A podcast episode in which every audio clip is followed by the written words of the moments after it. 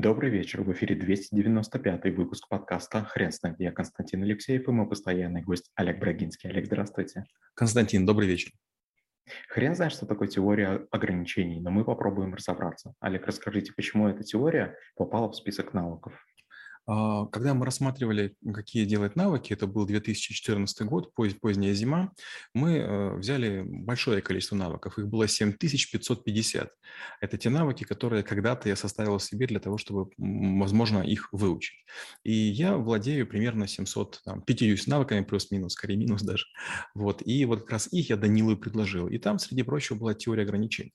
Почему появилась? Был период, когда я прочел книгу э, Джона Голдрата «Цель», потом «Цель 2», 2 было и другие похожие вещи.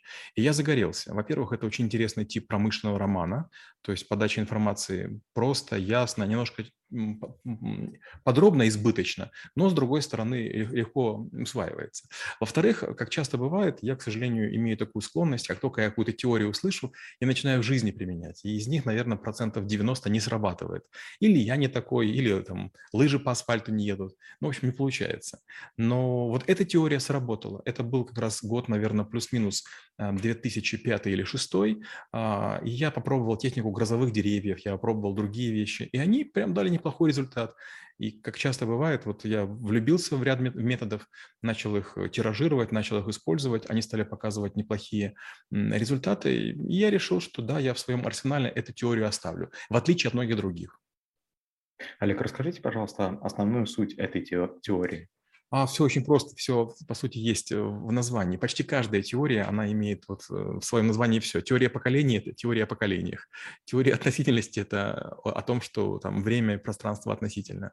А вот теория ограничений говорит о том, что всегда в реальной жизни у нас чего-то не хватает. Какая бы ни была большая компания, какие бы ни были большие бюджеты, это так. Например, я был директором по процессам Альфа-банка, и, казалось бы, у меня было очень много людей, очень много денег, но, с другой стороны, и объектов внимания было очень много. Это там тысячи банкоматов, это тысячи отделений, это несколько десятков тысяч людей, и даже миллиардные бюджеты, они когда вот распределяются, оказывается, что кому-то не хватает на скрепки.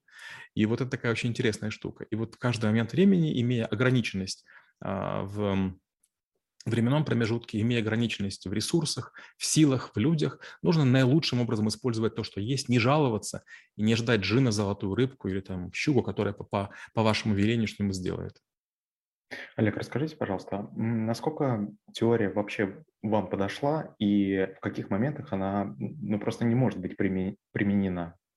А, каждая теория, которую я рассматриваю, она всегда оставляет какой-то во мне отпечаток. То есть я получаю новые знания, получаю новый аппарат мышления. А, я смотрю на проблему с некой стороны.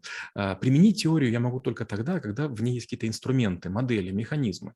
И вот там как раз было очень много инструментов. Мало того, там была подробно объяснена внутренняя механика. То есть книга цель, и вот все остальные последующие, она очень такая интересная. То есть вы как будто бы директор завода, вы решаете конкретные проблемы, они перед вами все время встают новые, новые, новые, и вы разными инструментами пытаетесь с ними справиться. Допустим, в отличие от книг Адизеса, где там буквально три идеи да, на протяжении большого количества книг, книга «Цель» – это книга об инструментах. Их там около 30. Так вот, инструменты применимы. Есть много интересных подходов, много интересных дисциплин, где хватило бы материала на одну статью. Больше говорить не о чем. Вот э, теория ограничений, она, к счастью, всеобъемлющая. То есть у нее много э, способов ее задействования.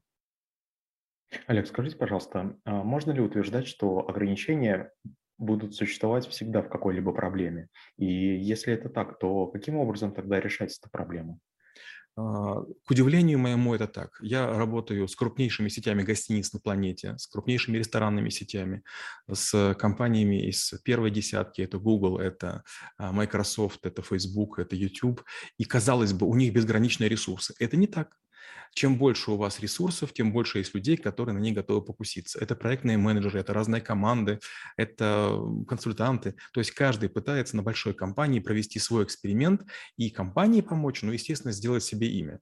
И я с удивлением узнавал, что почти всегда есть некое ограничение.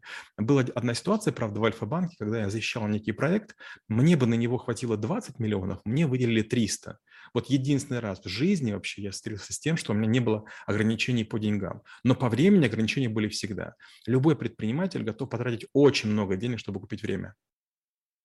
Олег, расскажите, пожалуйста, какие ошибки распространены в теории ограничений? Ну, понятно, что теория ограничений, она все-таки такая очень узконаправленная, она такая очень э, заточенная под промышленное производство, и она заточенная под руководителя. А, эта теория не подходит middle management, эта теория не подходит людям, которые не имеют прав, не имеют полномочий. А, чем выше уровень человека, принимающего решения, тем проще ему баловаться вот со всякими механиками. И наоборот, если вы находитесь где-нибудь в далеком филиале или в далеком каком-то регионе, дивизионе, вы, конечно, можете попробовать что-нибудь локально улучшить, но вы не достигнете каких-то масштабных каких-то таких серьезных преобразований. Олег, вы не могли бы, пожалуйста, рассказать недавний пример, когда вы использовали эту теорию? Я это использую постоянно. Простой пример. Мы с Максимом Мухтаровым сейчас пишем очередную версию макрос, называется он Йокатор. Там и будет Йокатор, чекер, пропускатор и так далее. И э, первая версия была в 2019 году написана. И там была в чем сложность? В том, что мы вдруг обнаружили, что макросы на Microsoft вот Visual C не могут содержать больше, чем там определенное количество кнопок, а именно 180 кнопок. И следующую кнопку сделать нельзя. То есть мы были чем ограничены? Мы были ограничены тем, что а, количество управляющих элементов а, было задано в языке.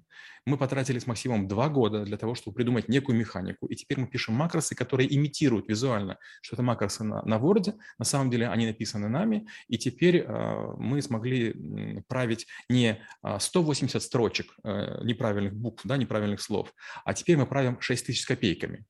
И, казалось бы, мы ушли от ограничения, мы можем править гигантское количество ошибок. То есть одной кнопкой правите там 300 тысяч ошибок во всей библиотеке МИФ плюс Альпина. Это хорошая новость. Плохая новость. Теперь это занимает настолько много времени, что мы этот Якатор разбили на две части. Якатор А, Якатор Б, Якатор С. А э, лечит 8% ошибок, и это 400 строк. Якатор Б – это 2000 ошибок и 95% а, покрывает случаев. Йокатор С – это 6400 строчек, и он работает где-то больше, чем получаса. То есть, получается, казалось бы, было одно ограничение в количестве управляющих элементов, а теперь мы уперлись во время, и ничего сделать нельзя. Олег, спасибо. Теперь на вопрос, что такое теория ограничений, будет трудно ответить. Хрен знает.